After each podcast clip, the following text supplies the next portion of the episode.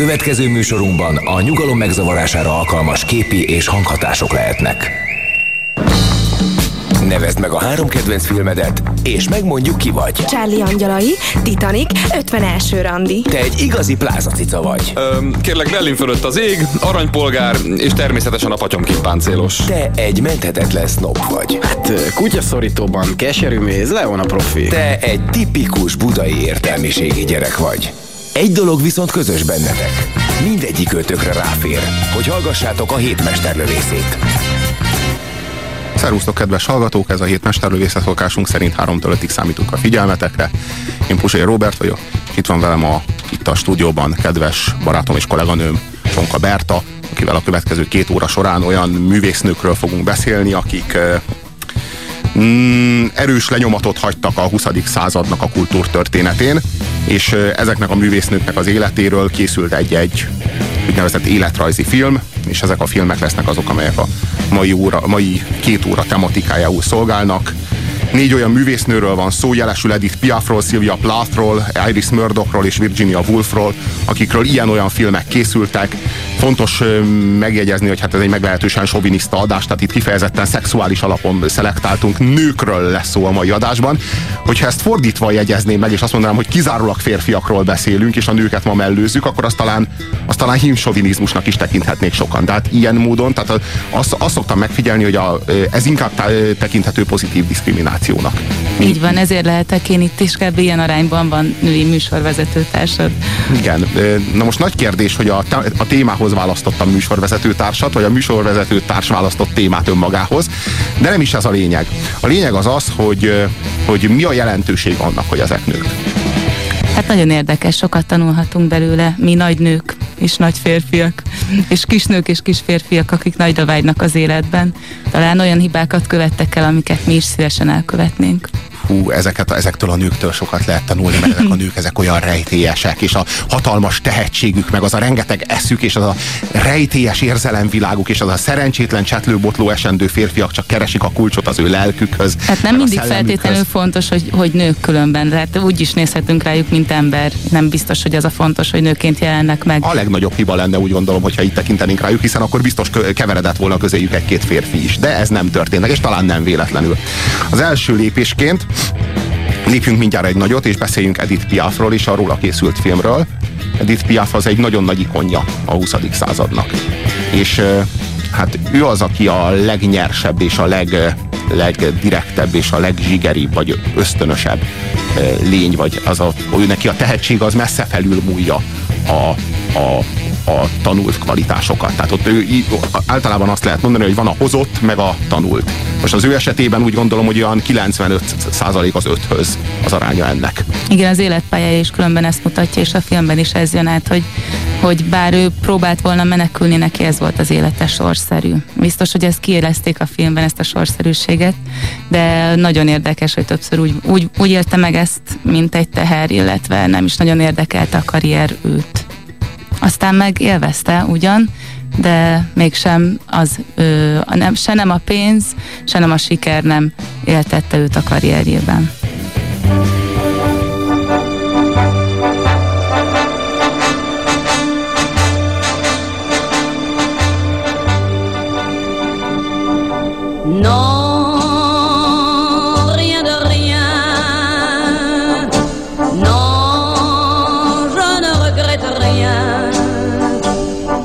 Mila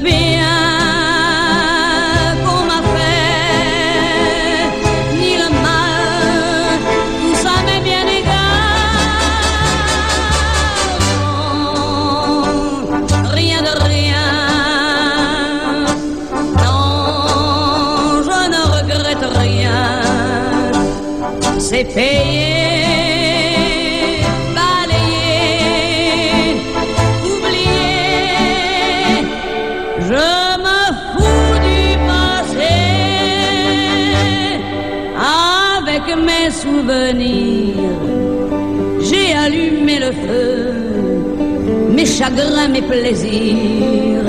Je n'ai plus besoin de balayer les amours avec leur trémolo, balayer pour toujours.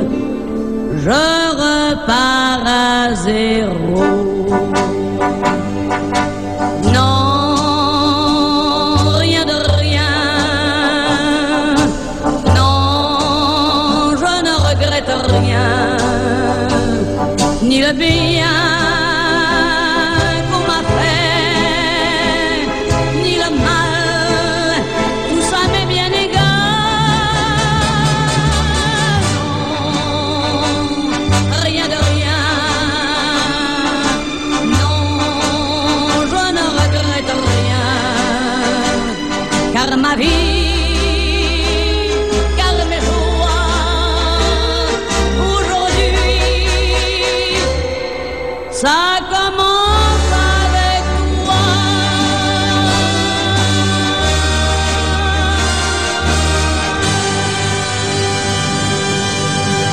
Edith Piaf ebben a dalban Adorjáról énekel, valamiért szerelmes lett bele, nem tudta elfelejteni, és újra meg újra fel kellett idézni ezt a figurát, aki nagyon-nagyon nagyon-nagyon sokáig volt szerelmes Adorjánba, és akkor úgy gondolta, hogy, hogy egy, egy ilyen dallal emlékezik meg róla. Nem, ez a dal ez azt jelenti, hogy nem nem bánok semmit, amerikaiul ez az I did it my way lenne, Aha. de ez Paul a franciául, a Paul Ankának, igen, aki kivitte el sikerre ezt a dalt mégis, mert akkor előadó volt. Hát a Frank Sinatra, Sinatra. igen. De eh, tehát, hogy a, tehát Edith Piaf nem bánja meg, hogy Adorjánnal járt annak idején, bár ő az elbánt vele, és most emiatt neki fáj a szíve, de ő ezt nem bánja. Tehát Nem, szól a ez tipikusan az a dal különben szerintem, aki marhára bánja azt, hogy az élete végére ért, vagy hogy eltelt valami, vagy egy év eltél, eltelt, vagy 12 év eltelt, és utána berakja ezt a számot, és elénekli, hogy nem bánom, de közben az a bánalom, Na, ami benne van, és persze. a sajnálat, ez Én arról szól. Annyira utálom, amikor, a- amikor valaki azt magyarázza, és így győzködi magát arról, hogy én nem bánok semmit sem. Szerintem ez egy akkora hazugság, mindenkinek, mindenki egy csomó mindent bán az életéből, hanem ez, a, ez amikor arról győzködi magát meg a környezetét, hogy nem ő akkor sem bán semmit, ez az ilyen hazug, önigazoló ideológia, amivel így próbálod erősítgetni magadban, hogy igenis te jól csináltad, mert próbálod föntartani a személyiségednek a konzisztenciáját, meg az egész sorsodnak a, a, a, a, a kvázi sorszerűséget rendelsz hozzá, és megpróbálod minden áron erőnek erejével összetákolni a sorsodat, hogy ennek igenis így kellett lenni,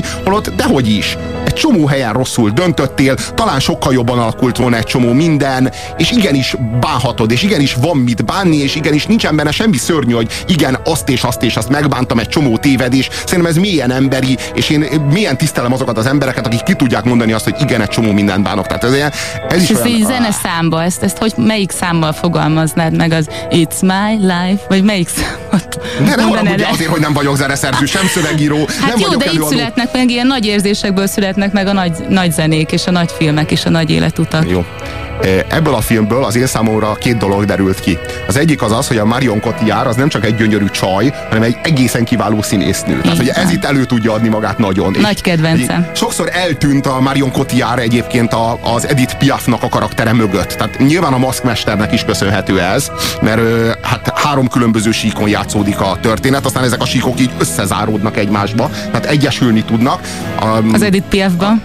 Hát úgy értem, hogy a, a gyermek Edith Piaf, a csúcson lévő Edith Piaf és az öreg haldokló Edith Piaf. Aztán a gyermeki és a, és a sikeres Edith Piaf szálak azok egyesülnek, marad két szál, és aztán végül egymásba záródik az egész történet, és az egyetlen Edith Piaf a fi- film végén elbúcsúzik. Elénekli ezt a szép dalt. Igen, elénekli ezt a számot a Dorjánról. És, és a, sokszor ez a, ez a Marion Cotillard teljesen el tudott tűnni, és ez, ez, ez, ez szerintem egy nagyon nagy dolog a, a gesztusok mögött. Az Na, már mögött. is akkor bedobnék ide egy ilyet, ugye mindig, mindig felmerül az, hogy Marianne Cotillard vagy Audrey Tautou, és akkor Edith Piaf vagy Coco Chanel, ugyanis a két főszereplője annak a filmnek így felosztva, és a film minősége is, hát én már rég letettem a voksot, amikor a Szeres Hamár című filmről beszélgettünk.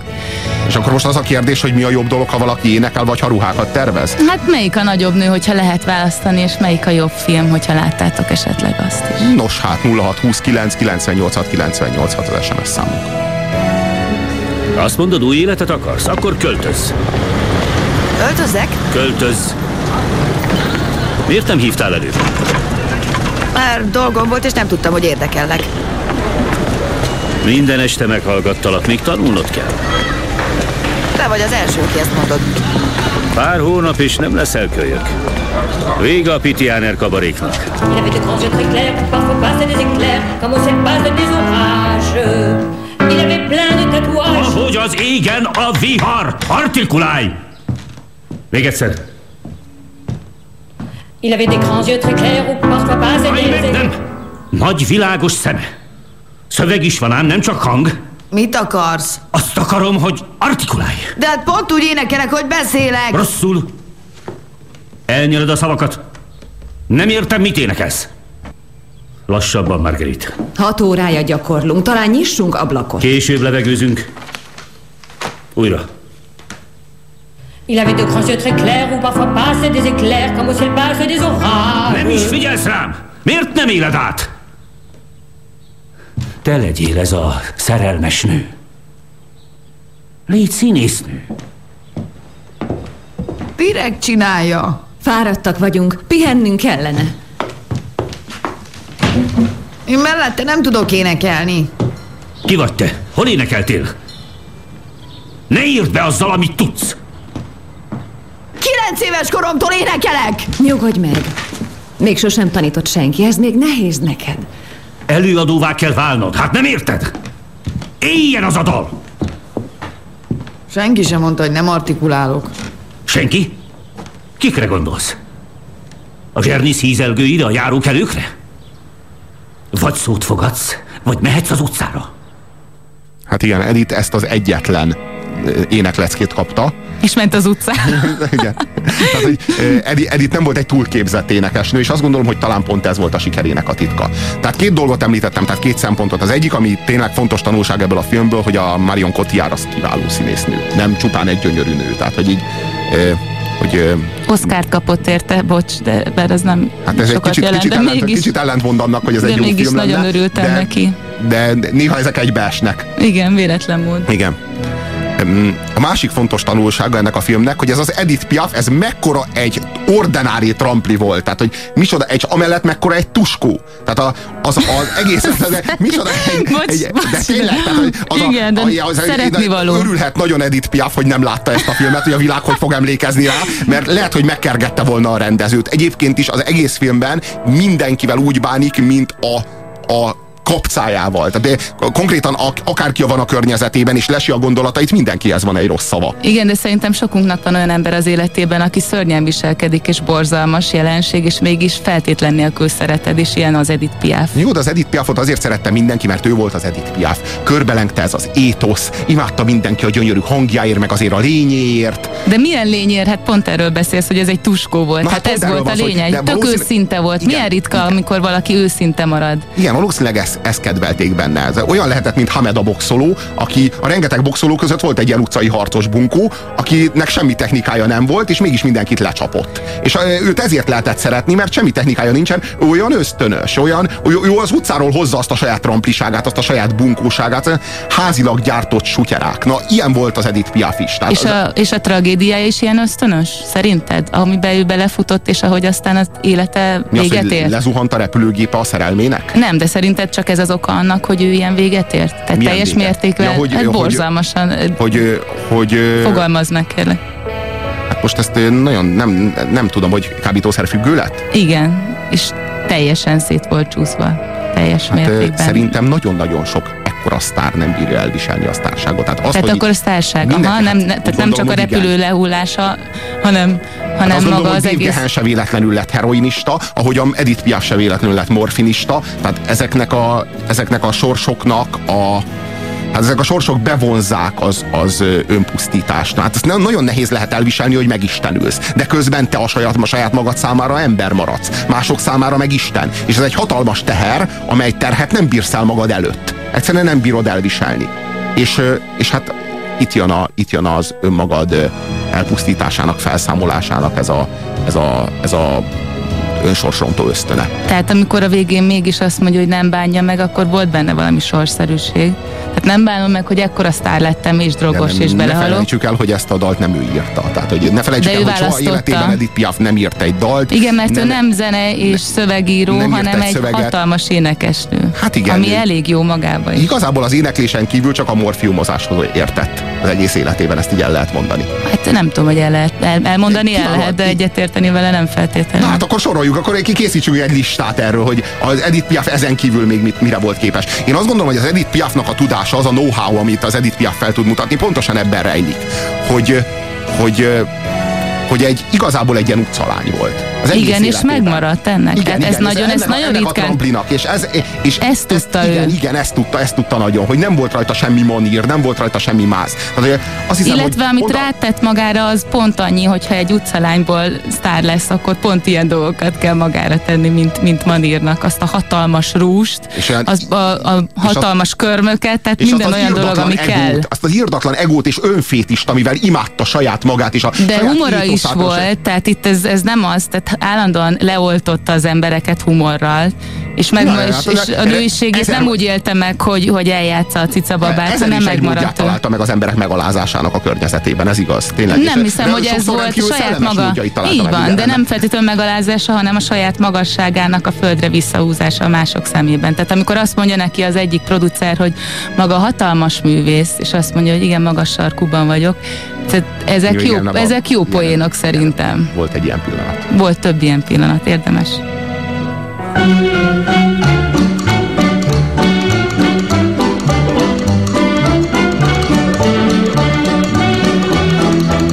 Allez, venez, Milord, vous asseoir à ma table. Il fait si froid dehors. Ici c'est confortable. Laissez-vous faire, Milord, et prenez vos peines sur mon cœur et vos pieds sur une chaise. Je vous connais, Milord, vous ne m'avez jamais vu. Je ne suis qu'une fille du port, une ombre de la rue. Valahol az Edith Piaf, legalábbis ez szerint a film szerint, most csak ennek a filmnek az alapján tudunk Edith Piafról beszélni, nem, nem Hát én még voltam a sírjánál a Perlesezben Párizsban, úgyhogy még arról tudok mesélni. Én voltam a Perlesezben, de nem voltam a sírjánál. Hát a Jim Morrisonnál voltál. Bocsánat. De ott van ő is. igen, szóval, hogy ő, ő a legtermészetesebbnek vette, hogy őt mindenki imádja.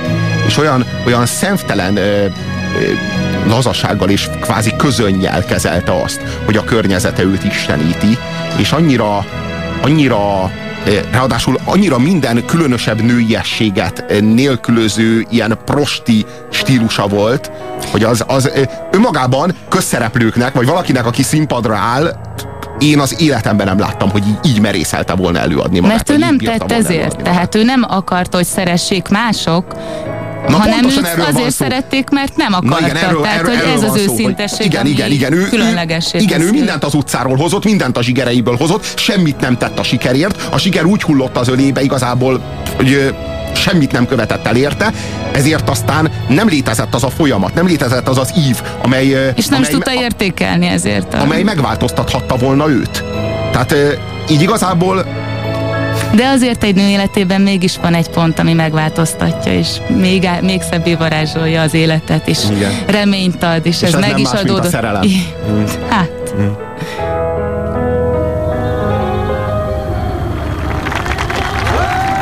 Imádottam. Tegnap mielőtt lefeküdtem, kihúztam egy napot. Egy hosszú és mégis rövid napot. A repülő felszállt és kitépte a szívemet. Megfosztott az eszemtől, a levegőtől. Kicsim, gyermekem szerelme. Az illatod még az ágyamban, a szívem pedig napról napra a szomorúság karjaiban. Drágám, szeretlek. Mit tettél velem, hogy ilyen lettem? Hiányzol. Üres vagyok és élettelen, mint aki vár valamire. Szoríts erősen a szívedhez, és mondd, hogy senki a világon nem jelent nálam többet neked. Kérlek szépen, amint Azt hiszem, a lehetséges, hozd vissza a szívemet, hadd Amint belépek egy étterembe, a rózsaszínű élet szól. És jól tudják, hogy leolvashatják az arcomról a És ha hatást. belegondolok abba, milyen fontos neked a feleséged, és a három gyereked. El szeretnék menni nagyon messzire, abban a hitben, hogy egy nap talán hálás leszel érte. Nem sajátíthatlak ki, de nem élhetek nélküled. Isten a tanúm, hogy ezúttal nem kérek semmit, és kész vagyok mindent feláldozni. Ha elszakít tőlem az élet, ha meghalsz egy napon, mit számít, ha szeretsz? A világot én is itt hagyom. Hát igen. Hm. Ilyen ez, a, ilyen ez a szerelem. De szegény, ahogy kapta, úgy el is vesztette. Hát igen, nem tett, el, nem tett semmiért semmit, és aztán úgy, úgy, úgy is vesztett el, hogy így nem, nem a maga jogán, hanem csak úgy, úgy Hát azért nem tudom, ez így bele van magyarázva, bár állítólag ez tényleg így történt, hogy hogy kérlelte a szerelmét, hogy szálljon repülőre hajó helyett, és akkor ugye de ez, ez ilyen borzalmas, jó, de, ez a hullámtörésnek a, az alapjául szolgáló ö, mozzanat.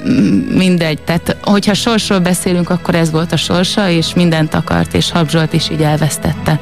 De azért én nem, többet látok az Edith Piafban, és hát a film, film szempontjából pedig egy nagyon kemény szál, és szerintem ö, így a filmezési szempontból is egy a legerősebb jelenet az, amikor itt, amikor megtudja azt, hogy elvesztette a szerelmét. Jó, igen, igen, az egy nagyon-nagyon-nagyon jó, hogy a szobák között ott mászkál, és teljesen az ember is megzavarodik, hogy most mi van. Szerelem himnuszt kezdi énekelni, és akkor megfordul a kameraállás, és már a színpadon van. És ott énekli. Az ott szerintem igen, nagyon igen, jó. Az, ja, jó, az jól van megoldva. Érdekes, hogy vannak bizonyos gazdák, kutyatartók, akik nem, a, nem kifejezetten a kedves szépbájos kutyákat keresik, hanem az olyan rondákat. És vannak az ilyen angol buldog, meg ilyen mindenféle ilyen túltenyésztett jószágok, egyrészt rondán is néz ki már maga, és akkor abba szeretnek bele a gazdák, hogy olyan, olyan ronda, azt úgy szeretem. És ráadásul ezek ilyen úgy vannak túltenyésztve, hogy ilyen betegesek is, meg ilyen nagyon ilyen köhögnek, meg ja, mit tudom, ilyen Woody ellen, nem? Tehát Hát, ha neked ez a képzeted a Woody allen kapcsolatban, nem tudom, Woody Allen lassan 85 vagy 90, vagy nem tudom mennyi lehet, és tök jó egészségnek örvend. Nem, nem, a, nem a betegségre gondoltam, hanem a csúnyaságra. Ja, a csúnyaságra. Igen. Jó, de a Woody Allen tud helyette valamit nagyon. Tehát, hogy igen, mondjuk az Edith Piaf is egy dolgot mindenképpen. Tehát, hogy az Edith Piaf is valami ilyesmi, tehát, hogy ilyen, ilyen ronda trampli, minden különösebb nőiességet nélkülöző lény, és egy, mégis egy díva lett belőle. Mégis egy, egy, e, tehát, mert hogy az, Diva? A... Nem, nem diva, egyáltalán nem diva. Nem, nem diva, egy kölyök maradt örökre, egy kis veréb örökre az maradt. Én nem hiszem, hogy ő diva, divaként jelenik meg senkinek sem a képében. Éppen ez az érdekes, hogy amíg Amerikában és a világszerte divák voltak, és körülbelül nőnek lenni, csak divaként lehetett híresnek lenni és gyönyörűnek, itt valami kiváltotta az európaiság, a, az igazi minőség a lényeg. Jó, de nem tudom, mert Claudia Cardinale is, is európai. Tehát, hogy nem tudom, annyi gyönyörű diva európai. Tehát, hogy ez, ez nem... Tehát Igen, de Amerikában ez, a, ez nem, nem történt volna így meg valószínű. Tehát, de Európában inkább sem nagyon, tehát rajta kívül jóformán soha és sehol. Tehát, hogy ő, ez, ő, egy, ő, ő tényleg egy unikum. Tehát Na, azért ez, ezen elgondolkoznék, de az tovább tart. Szerintetek van olyan? Egy valami biztos, hogy, hogy Edith Piaf egy, egy, egy nagyon-nagyon-nagyon különleges jelenség, egy nagyon különleges színfolt a női, nem csak a nőiességet, hanem a finomságot, az érzékiséget nélkülöző Szereted a zenéjét? Nem lehet összetéveszteni, és ennél nincsen több szerintem. Tehát az, hogy egyrészt minőségi, másrészt egyedi. Tehát e, ennyi, e, ez az, amit Edith Piaf tud, és nagyon tud.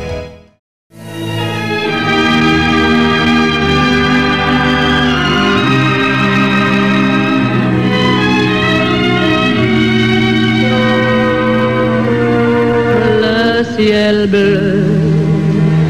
Sur nous peut s'effondrer. Et la terre peut bien s'écrouler. Je m'abandonne si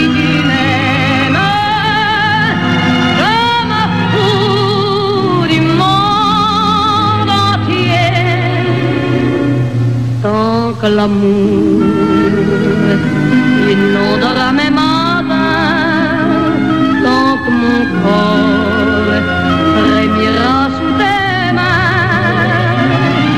De ma part, les problèmes, mon amour, puisque tu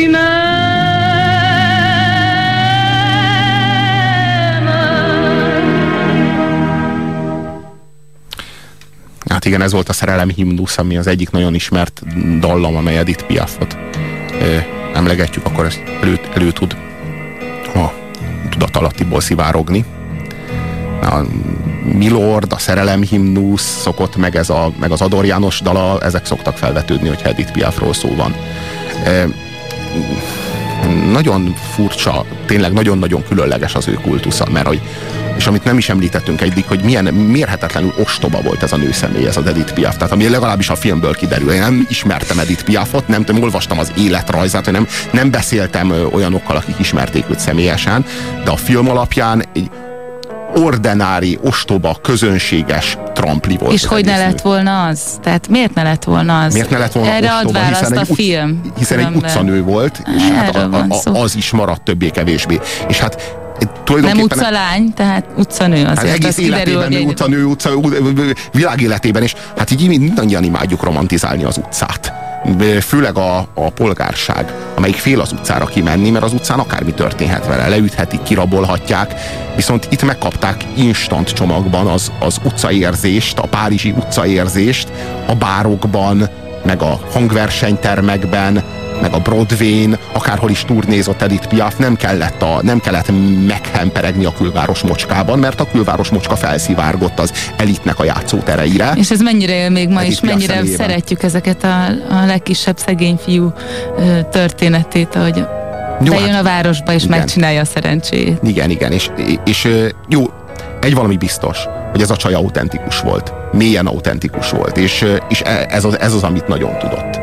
És valóban létezik ez a Párizs érzés a tangó harmonikával, meg a Montmartre-nak a dallamaival, és ezt az Edith Piaf így instant módon hordozza.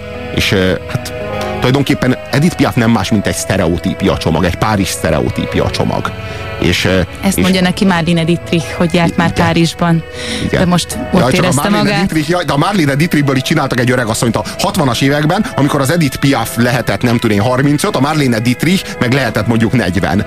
És a, az, a Marlene Dietrich a, ott a 60-as években, amikor a legjobb filmjei készültek, a Nürnbergi per készült például, vagy a Vádtanúja készült, akkor volt a Marlene Dietrich a csúcson, akkor egy gyönyörű nő volt, és itt meg egy ilyen bibircsókos öreg asszonyt adnak elő nekünk a 60-as években Marlene Dietrich. És még Hát így se sikerült megszépíteni a Piafot. igen, igen, igen.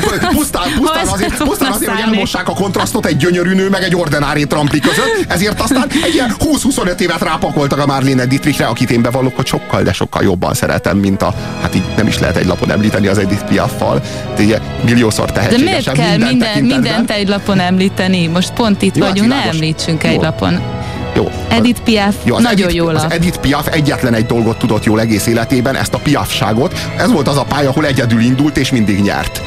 Igaz, hogy ebben, ebben a számban ő rajta kívül nincsen más nevező, nem is volt, és hát és ennek megvan az oka, hogy lesz. miért van ez így. És mi az oka ennek? Mert nincs több Edith Piaf, ez nem lemásolható. Na ezt szeretjük nagyon, ezt a, ezt a zsenit, ezt a, aki, aki faragatlan, a, a csiszolatlan gyémántot, azt a, azt a mélyen autentikus bunkó állatot, aki felszivárog nekünk valahonnan, és most megkaptuk, és ráadásul nem is köbb bele a tányérunkba, amikor kajálunk közben, tehát viszonylag ö, steril, ö, jól kezelhető, higiénikus, de közben meg hát mégiscsak megkapjuk azt az ordinári bunkóságot, amit hát így magunk közül minden más esetben, ha nem énekel, hanem bármi más csinál, akkor így leginkább így kitaszítanánk. De jó, neked az, a film méltó az Edith, Edith Piaf képethez?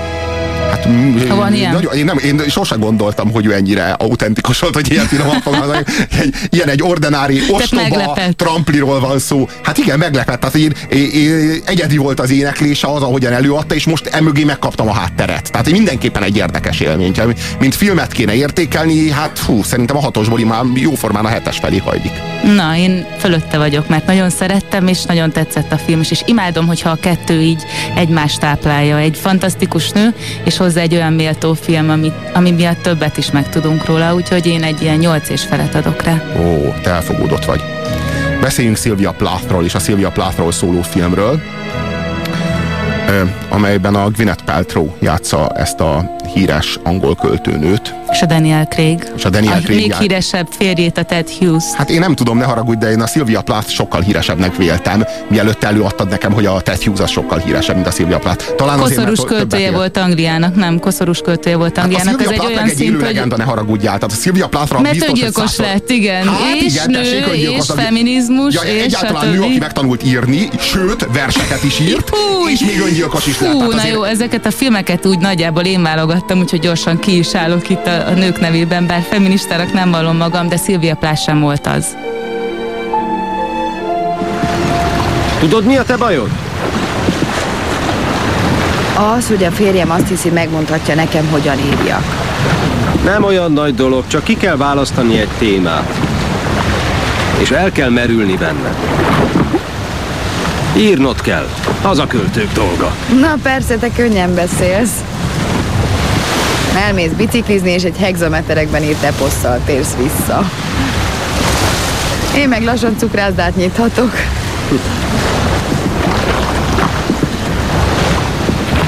Tudod te, hogy mi az én bajom? Az, hogy nem találok jó témát. A regény, a sólyomudvar, miről szól? Hát, egy lány megismer egy fiút. Jó, de amúgy miről szól? Kettőnkről. Most komolyan miről szól? Rólam. Egy lányról, aki a tengernél tölti a nyarat? Nem, én igazából nem is ilyen vagyok. Dehogy nem. Most mondtad, hogy rólad szól. Azt akarom kihozni ebből, hogy a témád már megvan, saját magad. Elkezded körüljárni a témát, egyre jobban Jól van, jól van, jól van, jól van. A fenébe. Jézusom. Mi van? Elkezdődött az apály. Nem bírok itt kievezni.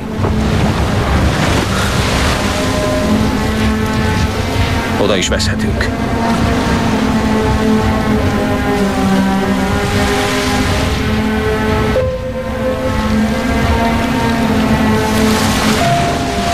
Egyszer próbáltam vízbe ölni magam. Kihúztam, ameddig csak tudtam, de a tenger kiköpött akár egy pesgős dugót. Nem kellettem neki. Tudod, milyen furcsa? Kilenc éves koromig mindig boldog voltam. Egy darabban voltam. Aztán apa meghalt.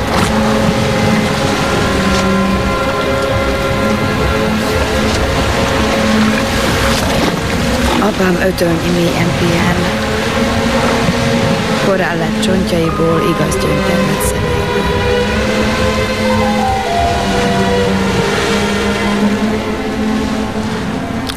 Sylvia Plath története, akit a Gwyneth Paltrow játszik, és egyáltalán nem rosszul. Én nem gondoltam, hogy eddig különösebben, hogy a Gwyneth Paltrow egy ilyen nagyszerű színésznő lenne, de meggyőző. Azt kell, hogy mondjam ebben a szerepben. Egyébként azok közül a filmek közül, amikről most beszélünk, a Szilviának a legkisebb az IMDb indexe, valami És ezért- 6.1-et szerzett. Ennek ellenére nekem ez a film tetszett a legjobban a négy közül. Egyszerű története van, és magának ennek a Szilviának a, a sorsa és az egész tragédiája is roppant egyszerű. Egy, egy ideggyenge nőről beszélünk, akinek nagyon, akit nagyon súlyos depressziós hajlam kerülget, és ö, Egy költőnő, tehát az ideggyenge szinte már a feltétele annak, hogy valaki költő legyen. Igen, de, de na, ez a, ez a film elsőrendűen arról szól, hogy a boldogság és a mm, magas művészi teljesítmény az fordított arányban állnak egymással, és feltételezik egymás hiányát. Tehát amikor az ember kielégül a maga sorsával, és boldog, és beteljesül az ő vágya, akkor ő művészileg gyakorlatilag halott. Tehát akkor nem tud alkotni. Igen, József Attilát szokták mindig így emlegetni. De hát- Ezért lett akkor a költő, mert úgy érzett. E, persze ez aztán nem mindenkire igaz, mert nem mindenki azt az öngyötrő, fájdalmas, a mélyből, a fájdalomnak a gyökerétől, a, a, a, a, a, a súlyosabbnál súlyosabb belső tartalmakat felszabadítani képes költészeti utat választja. Tehát van, aki, van, aki egészen más, más módon ír, tehát mint akár a Vörös Sándort meg lehetne említeni, de, de létezik ez, a, ez az irány. És a, és a Sylvia Plath az ezt, az irány, ezt, a, ezt, a, ezt a ívet írja le. A Sylvia Pláthnál nagyon fontos, hogy ő, hogy ő egy nő. Egy nő volt, egy amerikai nő, aki Angliába érkezett ösztöndíjjal, és már, kilenc, már tíz évesen öngyilkosságot próbált meg elkövetni, illetve el is követte, de nem halt meg, és többször is sikerült neki, és azért azért, hogy a nagysága megmaradjon, és még érdekesebbé tegyük, mert, mert az nagyon érdekes, hogyha valaki eleve öngyilkos lesz, és nem úgy, mint a Virginia Woolf, aki 50 éves korában lett öngyilkos, Sylvia Plath 30 éves korában lett öngyilkos két gyerek után.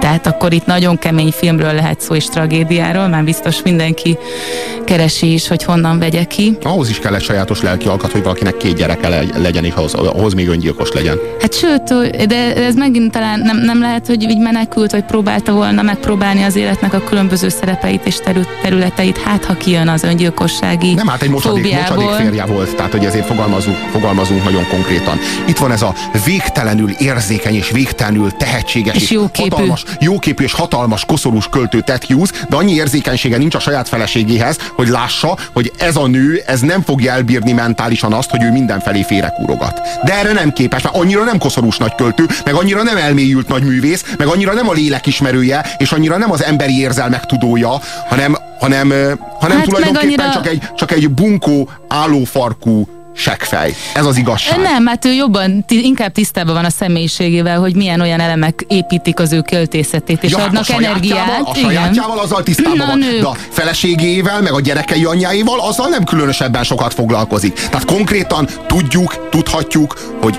a Ted Hughes hajszolta öngyilkosságba. A hűtlenségével, a családságával, a hazugságával, Oké, okay, utólag, Robi, mi most innen már tudjuk, meg tudjuk mondani.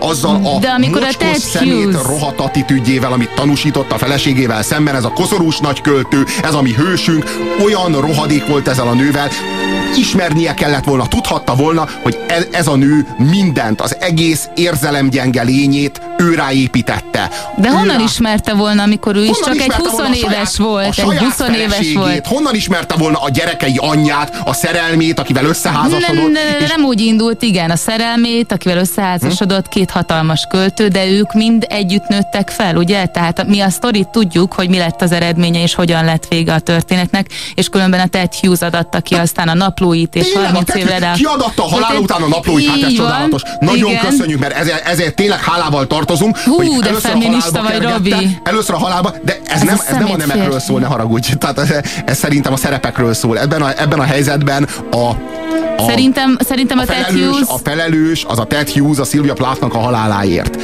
És, és, Lehet, hogy ez így van, de maga sem tudhatta, hogy mekkora terhet vett a vállára a Sylvia Plath-szal. Ja, hogy a, a Ted Hughes vette a nagy terhet a vállára a Szilvia Plaza. Nem a Szilvia vette a nagyon nagy terhet a vállára ezzel a szemétládával. Hát figyelj, hogyha nem jött össze, volna. akkor valószínű nem kellett volna egyik kölyüknek sem, és mindenki a saját magáért felel akár a Ted Hughes is öngyilkos lehetett volna, ja, ha olyan alkat, és nem bírja elviselni a depresszió hajlamos feleségét. Ja, nem, hát ha öngyilkos lehetett volna, hogyha létez, léteztek volna az ő számára azok az érzelmi mélységek, hogyha léteztek volna az ő számára egyáltalán azok az érzelmi tartalmak. Amúgy a film sokkal jobb, mint a mi beszélgetésünk, mert nem ilyen fekete-fehér, tehát azért ott nem, föl van illatva. Ja. Színes, széles film. Igen, De... föl, van, föl van adva az, hogy valószínűleg az is szerepet játszott abban, hogy a Ted Hughes elhagyta a feleségét, a Szilvia Plászot, hogy ő, ő például nem akart vele maradni Jó, a megcsalás ellenére, és költő... mag bevonzotta, bevonzotta a saját életébe a szeretőket, a férje szeretőit, mert hogy rigolyásan féltékeny volt miféle rigolyásan féltékeny volt. Te azt nevezed rigolyásnak, amikor valaki tendenciózusan napról napra megcsalnak, és az illetőt ez zavarja? Nem, Ezt a rigolyásságnak nem, de... Rigolyásan az féltékeny, aki ok nélkül és alap nélkül szekálja ki a másiknak a belét azért, amit az első követett. Jó, lehet, hogy, hogy voltak ilyen pontjai, hiszen tudjuk, hogy a féltékenység is az önbizalom hiányból adódik. Tehát de hogy jön olyan dolgokra... az önbizalom? De jó, jó, hogy önbizalomhiányos, hogyha a férje megcsalja. Hát előtte jó, a férje de mi volt, ez, mi volt végig dugta az összes tanítványát az egyetemen.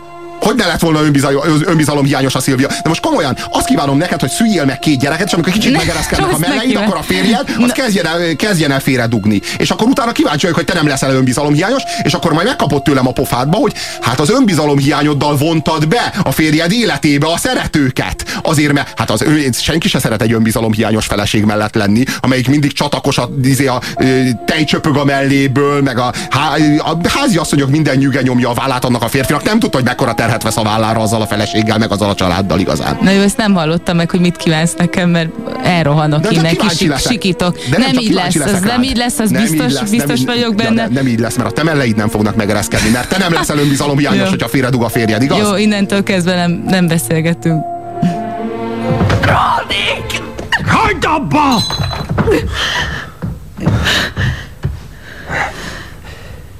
A neve Sheila vagy Sandra, hát mit tudom én? Szerelmes beléd? Honnan a fenéből tudjam? Miért futott el? Gondolom, órája volt, vagy... De jó ég, hülyen csináltál belőlem! Gépelem a verseidet! Egy iskolában tanítok ahelyett, hogy írnék, Istenem! És sütkérezem a te hírnevedben! Már rég kiárt volna nekem egy díj az angol száz költészetért tett szolgálataimért! Díjat viszont csak annak adnak, aki kiizzad magából egy nyamvat verset! Nekem sajnos erre nem jut időm! Mert be vagyok zárva ebbe a házba, amíg te sorra kell félred a diákokat! Jó, megdugtam! Megdugtam, bevallom! És ha tudni akarod, állati jó volt fogni a seggét, meg a melbimbégát, aztán azt hittem ezt akarod hallani! Hát én csak arra vagyok kíváncsi, hogy egy ilyen koszorús nagy költő, aki ennyire, ennyire nagy bölcs tudora az emberi léleknek, meg az emberi pszichének, meg a, a, az emberi kapcsolatoknak, meg hát egy, egyáltalán, tehát hogy így, így, így lelát jó mélyre. És olyan, olyan, olyan komoly eszközei vannak, hogy megszólaltassa az emberi szellemnek és az ember, emberi alkatnak ezeket a mélységes rezdüléseit hogy, az hogyan és miért hazudik életmódszerűen, és hogy él hazugságban, hogy képes erre a kettős könyvelésre, és hogy... tehát, Nagyon hogy, sok ember így van ezzel, és Na nem igen, kell de, na hozzá igen, csak, nem, csak nem ezt várom a költőktől, nem ezt várom a moralistáktól. A Nem költők a- hűségesek. A költőknek hűségesnek nem, kell nem, nem, nem, lenni. nem, nem. Ha valaki, ha, ha, ha valaki az emberi léleknek a, a komponistája, akik hát kvázi a költők, akik a, akiknek a, a, Igen. akik a nyelvnek a hangján szólalnak meg, attól elvárom, hogy hogy, a, hogy, Hogy a hogy tettjein, hiteles, tett- hogy önazonos, hogy az életében konzisztens módon legyen jelen, nem? Nem? Vagy ez nem egy reális elvárás? Azok, a- azok, azok a tettek, az az élet, nem a az- művészet. Én, én teljesen, tehát én úgy vagyok vele, hogy egyetértek, és megértem, és a Szilviát sajnálom, hogyha lehet így mondani, de próbálom megérteni azt. Úgy gondolom, hogy ő, a Ted Hughes nem volt egy gonosz ember, és azért gondolom úgy, mert nagyon sok ilyen ember van a világban, Gonosz, aki szó nincs róla, hogy gonosz lett volna. Én nem gondolom, hogy gonosz volt. vagy mi az, ami Érzéketlen volt. érzéketlen. Érzéketlen, és igen, és Nagyon sok érzéketlen Tudhatta volna, ember van. De pont a felesége iránt, pont a gyerekei anyja iránt, pont az iránt, aki a, a tehát nem, most az, hogy érzéketlen vagy idegenek iránt, vagy olyanok iránt, akikről azt hiszed, hogy a barátaid, de az egyetlen ember iránt, aki iránt felelősséggel tartozol. Azért ne haragudj, nem mindegyikünk mondhatja el magáról, hogy az első és legfontosabb szemét az életében halálba kergette. Tehát ez, Igen, igaz. és, és, nem, és itt nem arról van szó, hogy ő föl akarta számolni azt a, kötő, azt a kötődést kettőjük között, hanem arról van szó, hogy hazudott. Arról van szó, hogy csalt. Arról van szó, hogy megalázta a másikat. De nem arról van szó, tehát ha akkor már miért nem tudott tisztességes és korrekt lenni vele, egyenes lenni vele? Ez nem lett volna elvárható? Más Elvárható kérdés, lett volna. Más kérdés, hogy Ted Hughes nélkül Sylvia Plathból soha nem lett volna ekkora művész. Na hát megint a lett volna sorszerűség felé költő. elvezünk, és Igen, de megint tudod- a tudod- tragikumba, amiből a tragikumból születik szinte csak a művészet. Hát igen, a Bár Bibli- csak nem így, ne így lenne. A Bibliában benne van az a, az a kis passzus, azt hiszem úgy hangzik, pont, pont a sátánnal kapcsolatos, hogy szükség van a megbotránkozásra, de jaj annak, aki megbotránkoztat. Tehát mondjuk a zsidók elmondhatják, hogy Adolf Hitler nélkül ma nem létezne Izrael állam. De azért azt nem gondoljuk, hogy a zsidók hálásak lennének Adolf Hitlernek. Tehát ö, Igen, azért a Szilvia személyisége még egy ö, megérdemel szerintem pár szót, mert hogy itt ö, ő úgy volt ennek a Ted Hughesnak a partnere, úgy adott bele mindent ebbe a kapcsolatba, és úgy szülte meg a két gyereket, hogy közben a költészet az így eltűnt az életéből. Aztán a tragédia kapcsán lehetett újabb költészet, és születtettek meg azok a kötetek, amik aztán nagyjá, vagy az a kötet, egy kötet az életében, ami nagyjá tette, aztán majd a Ted Hughes próbálja jóvá tenni az egészet. De hogy ő mennyire maximalista volt, hiában voltak szeretői, és Ted Hughes nem akart elvárni, ő ragaszkodott a válláshoz. Az Apu című versben a metafora kibontása, ahogyan felépíted, és a végén a sötétségből kirobban a dű, egyszerűen lenyűgöző. Visszaköltözöm Londonba. Ha berendezkedtem, küldöm a többit. Örülnék neki. Szilvia, tudom, milyen nehéz most neked. Nem. Nem voltam még ilyen boldog. És soha nem írtam még ennyit. Most, hogy elment, szabad vagyok. Végre tudok írni. Három óra körül felébredek, mert akkor a legrosszabb. Hajnalig írok. Mintha én tolmácsolnám Isten szavait. Mindenkinek a Füranikó a magyar hangja, kérdezi Köved. Hát úgy tűnik, hogy legalábbis eddig. Klassz a műsor, köszönjük. Eh, Kedves Robi, kérlek néha engedd a beszélgető partneredet megszólalni, jókat próbál mondani. Na, Robi tök. Robi tök igazad van, egyébként meg Szilviának valószínűleg tök mindegy, hogy kihez ment hozzá, a vége ugyanígy alakult volna, hiszen beteg volt.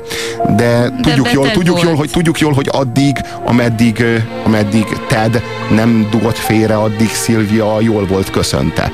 Aztán amikor, amikor a férje, az egyetlen ember, akire mindent rá, rátett érzelmileg, az elkezdett kifarolni alóla, vagy mögüle, akkor összeomlott. Tehát, Igen, de jó társai voltak egymásnak, tehát lehet, hogy egy, mi, mi, ebből a, mi ebből a tanulság, hogyha ugye én mindig azt keresem. Lehet, hogy egy ideig társak, jó társak egymásnak, és utána meg meg kell tudni azt, meg kell tudni egymástól válni, mert a Ted Hughesnak nem tett jót az, hogy volt egy ilyen nő mögötte a gyerekekkel. Ők ki, ki hátrált a kapcsolatból, és lett koszorús költő utána.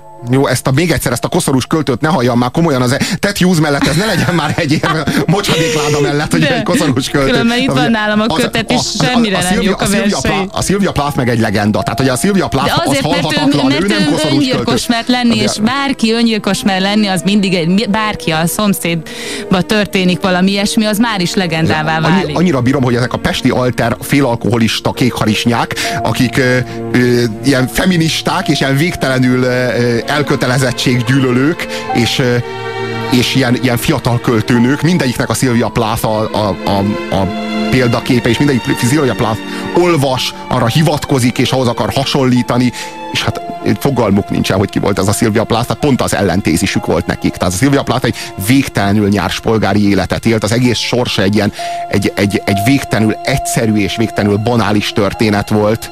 Ez a- Hát azért nem, mert ott be van csillagozva egy pár öngyilkosság. Tényleg most ez Jó, hát nem az azért, öngy- tehát attól jó, ő, jó, már világos. különböző lett, ő meg már, már jó, több, mint az, kizárólag, az öngyilkossági hajlamát más, mint a irigylik el. többi. Lehet, hogy azért Ja, csinálta, van- jó, hogy hát ezzel van, legyen. Van, van, akinek megvan az attitűdjében az a, az a az a szándék, hogy ő ennyire extravagáns legyen, hogy ő öngyilkos is legyen. És ezért nagyon imponál neki a Szilvia Plath, csak hát hiányzik mögül az az idegbetegség, és nyilván ami, ami ebből fakad az a tehetség, ami aztán az ilyen versekre segítheti. De ha már DVD ajánló, akkor ajánlom figyelmetekbe azt a könyvet, amit a Szilvia Plász írt, egy regényt, az üvegbúrát, amiben ugye az életéről is van szó is, hogyha ilyen kékharisnyás ö, alter, hogy mondtad Robi, Altermuf. Ma igen, azok vagytok, akkor, Akkor bár, biztos, akkor már biztos olvastátok, Igen, mondjuk, ne, biztos, de hogy fogjátok. Jó, nem, mert figyelj itt, hogyha választani kell, hogy élő legendává válsz, aki- akire millióan hivatkoznak, és akihez millióan mérik magukat, vagy pedig koszorús költővé, akit kitüntet a királynő, hát így szerintem nincs, aki ne az előbbit választaná. Jó, csak rövidebb az élet így, tehát 30 év. Ha jó, de hát a, hogyha a terhektől való megszabadulás, és főleg ettől a mocsok Tetjusztól való megszabadulás, az az, hogy meghalsz. Tehát, hogyha a Tetjusz és a halál közül kell választani, akkor Szilvia Plath azt gondolom, hogy az ő választása legalábbis reális volt. meg fogok halni, meg fogok halni, mi lesz akkor a gyerekeimmel? Mrs. Hughes, hogy érti azt, hogy meg fog halni? Beteg, rosszul van, vagy Nem vagyok beteg, nem vagyok beteg. hívok magához orvost? Ne, ne, ne hívjon orvost. Tudja, mit csinálnak? Rákapcsolják az embert az áramra, és megtörik a szikrákkal. Igen, elnézést. Én kérek elnézést. Ki vagyok borulva. Annyira ki vagyok borulva. Istenem, ez az egész az én hibám, az én hibám, az én hibám. Folyton csak arra gondoltam, hogy mi lesz, ha valaki elveszi tőlem. Tudja, ha valamitől nagyon félünk, akkor az megtörténhet. Azt a nőt én idéztem meg. Hogy? Én találtam ki őt, ugye érti? Sajnálom, de nem. Istenem. Nagyon fáradt vagyok. Rettenetesen fáradt vagyok. Úgy szeretnék egy picit aludni, csak egy picit teljesen kimerültem. Hát, vigyázhatna valaki a gyerekeire. De jó ég, odafent hagytam őket. Nyugodjon meg, majd én felmegyek hozzájuk. Szeretné, ha megnézném őket? Maradjon itt. Maga nagyon kedves. Ugyan. Az apámra emlékeztet?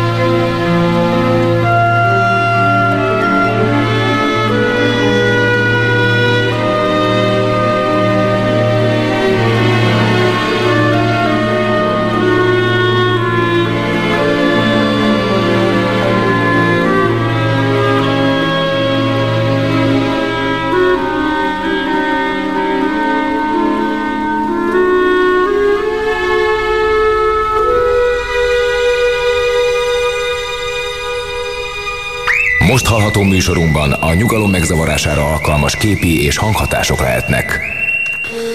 0629 986 986 az SMS számunk, erre várjuk a, a hozzászólásaitokat.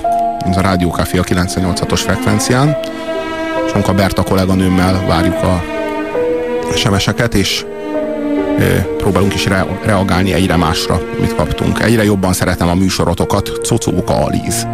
Hát köszönjük. A véleményedből kitűnik, hogy te egy hűséges jó férj lennél, Robi. Én írtam. Én csak remél, csak tapultalak. Csak egy, ez csak egy, egy, egy, jó, én is bízom ebben, hogy ez így lenne, de most a, ez, nem, ez semmit nem változtat azon, hogy a Ted Hughes egy rohadék. Tehát most, ha én Mi nem a lennék egy, ha, ha én nem lennék egy hűséges jó férj, az nem fogja felmenteni a Ted Hughes. Egyébként meg most, hogy hűséges jó férj, az is egy dolog, meg az is egy dolog, hogy, hogy halálba kergeted a feleségedet. Tehát, hogy a, é, é, én szeretném hinni, hogy, hogy egy hűséges jó férj leszek, ha majd férj leszek, de hogy nem fog miattam meghalni az asszony, az biztos. Tehát azt legalábbis szeretném biztosra venni most, és szeretném ebben a hitemben a, a, a a házasság felé kormányozni életem csónakját. És ez, ez azért ne haragudjál, tehát hogy az, kit ment fel az, hogy ő egy koszorús nagy költő. Tehát, hogy ez, Igen, ez de a Szilvia ide. is egy kemény alag, alapanyag volt, tehát itt itt legalább egy zseniről van szó. Hát a Szilviának mondjuk azt, hogy ő volt a nagyobb zseni, az tuti. Hát annál inkább, hát annál inkább Igen, de volna. 20 évesen nem biztos, hogy fel tudod mérni ezt, hanem nagyon érdekes, egy nagyon érdekes nő volt ő, egy rendkívül tehetséges, szép, Amerikából átjött Angliába, amikor pont az volt a divat, hogy Amerikába mennek át az európaiak. Tehát egy nagyon különleges nő, akit megfogott, a Ted Hughes nagyon megszerette, beleszeretett, fél éven belül feleségül is vette. Szerintem magával sem volt annyira tisztában, és a Szilviával sem. Tehát bennük rejlett a tragédia, amit mi már tudunk, mert most megnéztük filmen, meg olvastunk tőlük dolgokat, de azért ne legyünk már olyan szigorúak ezzel a szerencsétlen Teddel. Mert hogy ember. Mert ne, most éppen ebben az esetben ő is szerencsétlen. Nem csak, hogy ember, de egy mocsok ember igazából. Tehát, hogy így az a nem, most úgy bizonyult az életben, hogy hát nagyon. neki nem sikerült, túl nagyot vállalt be, ami, amiért túlmérte magát. Nagy költő lett ugyan, de egy borzalmas férfi. És gondolom ő nem így indult, nem, nem gondolta volna magáról, hogy ilyen szörnyű ember lesz. Úgyhogy ennyit róluk a Jó költőkről. csak, jó, csak tudod, ez nem, ez nem úgy van, hogy, hogy a másik ember, akivel összekötöd az életedet, az egy zsák, amit a válladra veszel, és hogyha túl nehéz, akkor ledobod. Tehát, hogy ez, ez ennek hatással kéne lenni rád is, tehát ez alakít téged is. Tehát Őt is ez, egyfajta fele, ez egyfajta felelősség. Tehát ami, ugye, akkor igen, akkor igen, és hallottunk már ilyenről, és tudunk ilyenről, hogy valaki igenis feláldoz akár éveket, akár egy évtizedet az életéből annak az oltárán, hogy a másikat ne kergesse a halálba. Nem pedig, amikor teherré válik, akkor ledobja és elhagyja, és ott hagyja, és hagyja meghalni. Mert más ott hagyni valakit, aki talán fél, éve, fél év alatt, egy év alatt valahogy majd összeszedi magát, és más valakit meg elhagyni úgy, hogy módszeresen a halálba kergeted ezzel. Tehát a, itt egyszerűen arról van szó, hogy a Sylvia Plath az komolyan gondolta, az igazán komolyan gondolta azt, hogy holtodiglan, holtomiglan. Tehát, hogy ő ebbe, tehát ő igazán hitelesen és, és önazonosan és, és százszázalékosan és intenzíven élte meg ezt a szerelmet. Az ő száz százalékán, lehet, hogy a Ted Hughes is a saját száz százalékán megélte, de ez a kettő szint, ez annyira távol volt egymástól, hogy egyszerűen nem lehet, nem, nem értette a Ted Hughes, hogy mi baja van a Szilviának, és a Szilvia pedig ott maradt egyedül a 80 százalékával, Jó, hiszen hát neki annyival azt- több. Ez azt jelenti, hogy a Ted Hughesnak nincsen érzelmi, erkölcsi Így van, de akkor a Szilvia Plász miért, miért ment hozzá feleségül? Tehát, hogy itt azért két, két emberen áll a dolog, és a Szilvia Plász jobban ismerhette volna saját magát, tehát ki is me- megpróbálta volna kiismerni, és az anyukája ott van, elmondja a Ted Hughesnak, amikor találkoznak Amerikában, mert éltek is ott is egy ideig, elmeséli a Ted Hughesnak, hogy mi minden történt a Szilviával, hányszor próbált öngyilkos lenni, és mennyire labilis, tehát Szilvia is tisztában van azzal, hogy az ő személyisége milyen, és hogy ne, ő milyen férjet keres, és, és ő is belemegy egy ilyen férfivel. De hát honnan tudta volna, könyörgöm? Hát ennek, ennek akkor még nem voltak meg a jelei. Tehát, hogy nehogy már a Szilvia legyen a felelős, mert ő rosszul választott. Tehát, hogy ez, ez, ez abszurd. Szerintem mind a ketten felelősek ezért. Nem csak az egyik, és nem is csak a másik. És hasonló arányban, úgy véled? Nem, még most ezt ki kéne számolni, és nem, nem akarok számolgatni. 0629 986 986 az SMS Nézzétek számunk. meg. Szilvia a felelős azért, mert nem megfelelő partnert választott magának, vagy, pedig, vagy pedig Ted a felelős azért, mert, mert az égről lehazudta a csillagokat Szilviának. Hát Tök mindegy, kérdés. mind a kettő halott. Ja, hát most már egy utólag tulajdonképpen mind a kettő halott végül is, így innentől kezdve mindegy. Ezért is inkább akkor hagyjuk a Szilvia Plát, és beszéljünk Iris Murdochról. Igaz, hogy már Ő ő is halott, halott. de, igaz, hogy, de, na jó, De, de, nagyon nehéz lenne élő nagy emberekről beszélni.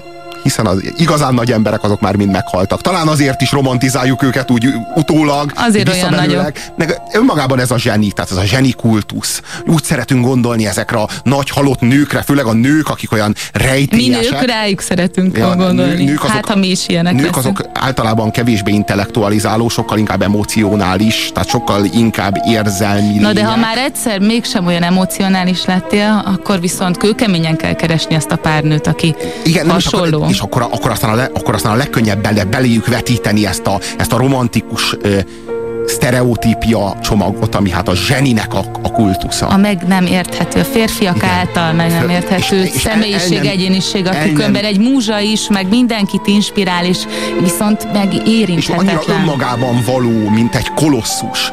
És, és, és és, Kolosszus, ez igen, volt a Szilvia Plath. Nagyon szép Szilvia első. Igen, egyetlen és csak, csak imádni lehet, és, és, és, és nem lehet elbirtokolni.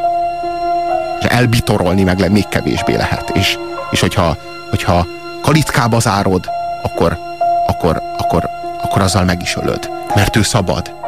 És, és zabolátlan szelleme szárnyal az égen. Ez nekem hogy, nagyon tetszik, nem, nem, szörnyű, nem lehet, én válogattam a filmeket. Egy, egy végtelenül, végtelenül Mondjad még. és egy vég, végtelenül sztereotíp ö, rávetítés erre, erre egy, valakire, aki csak egy ember. Tehát mindannyian emberek vagyunk, csak némelyikünknek a lénye alkalmas arra, hogy ezt a kvázi sztereotípia csomagot, ezt így rávetítsék, és, és ezt, a, ezt az illúzióvilágot, ezt elkezd, elkezdjék támasztani vele kapcsolatban, hogy ő, ő zseni, ő igen, ő zseni. De valójában ez a zseni, ez nem létezik. Kint a valóságban, kint a külvilágban nincsen zseni. A mi fejünkben van egy igény a zseni iránt, és vannak olyan személyek, akik alkalmasak arra, megtestesítik azokat a, azokat a jellemvonásokat, amelyeknek a révén ezt rájuk tudjuk vetíteni, és akkor meg tudjuk élni ezt a Jenny, mert kellenek De nekünk nem, a zsenik. Nem, mert, mert nem mert csak rávetítjük. van arra, hogy valamit ne értsünk. Nem, vannak olyan emberek, akik kisugározzák ezt, és pont akkor döbbennek le az emberek.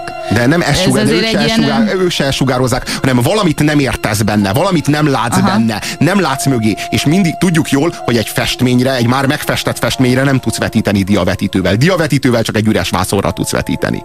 És amikor, amikor valami megjelenik, de nem érted a mintázatát, át, nem látod át, túl komplex ahhoz, akkor arra jól rá tudod vetíteni a saját ö, sztereotípiáidat, és akkor ebből születnek a zsenik. Na most az Iris Murdoch az pontosan ilyen. Igazából nem tudjuk, hogy miért olyan csodálatos, egyetlen egy regényét fordították le magyarra, ennek ellenére a kultusza a széltében hosszában bejárta a, a planétát, és hát ebben a filmben megelevenedik Iris Murdoch. És Iris Murdochnak az az érdekes sorsa és az a tragikus vége, amely hát mintha csak az ő személyére és mintha csak az ő intellektusára lett volna szabva. Az emberek szeretik egymást, szexuálisan, barátilag és szerelmesként.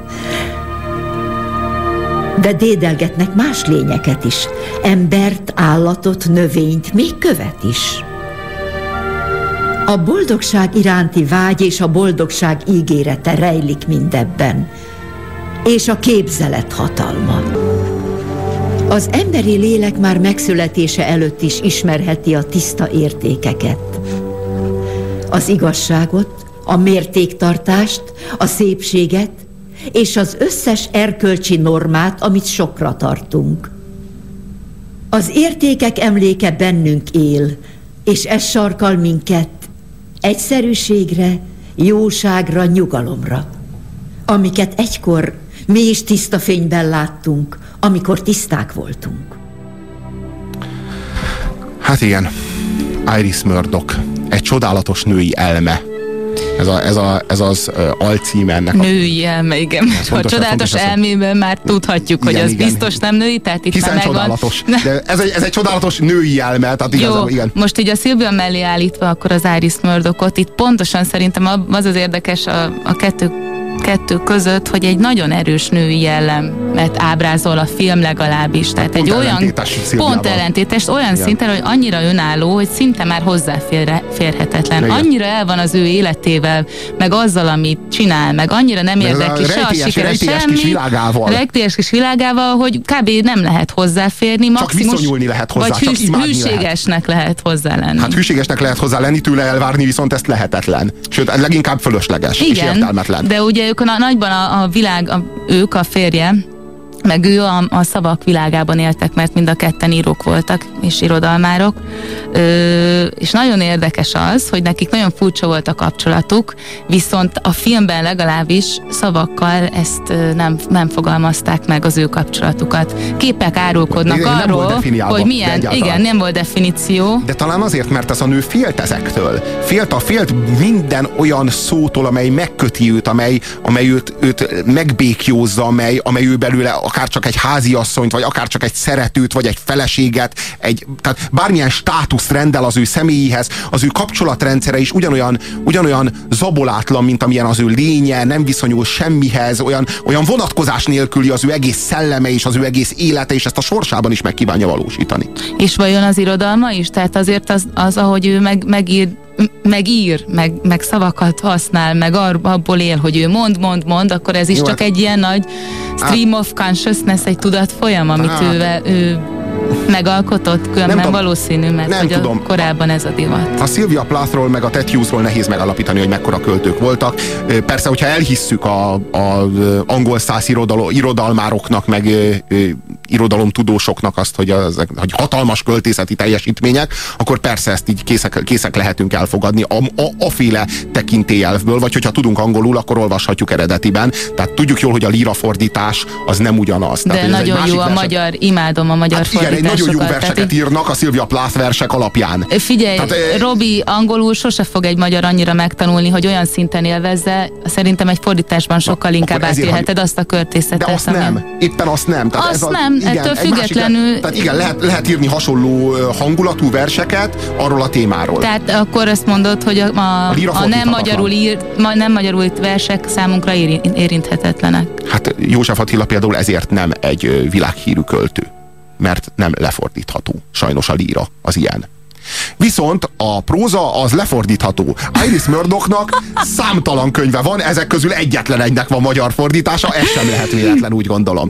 De, Iris Murdoch tökéletesen megtestesíti ezt a szavak által létező szövevényes szellemet, amely egy végtelenül 20. századi és végtelenül posztmodern sztereotípia. Szintén egy sztereotípia halmaz. És pont azért sztereotípia halmaz, mert mert tartalmiságában, mélységében nem igazán kifürkészhető, nem igazán értelmezhető, hanem a szavak által, a, és a szavak önmagukban, önmagukban vannak ebben, és, és mint, egy, mint egy önmaguk által a jelentés és a tartalom, ez, ez a hermeneutikai iskola, amely nagyon nagy részt tagadja is a tartalomnak, meg ezeknek az értelmi intellektuális vonatkozásoknak a, a, a a létjogosultságát.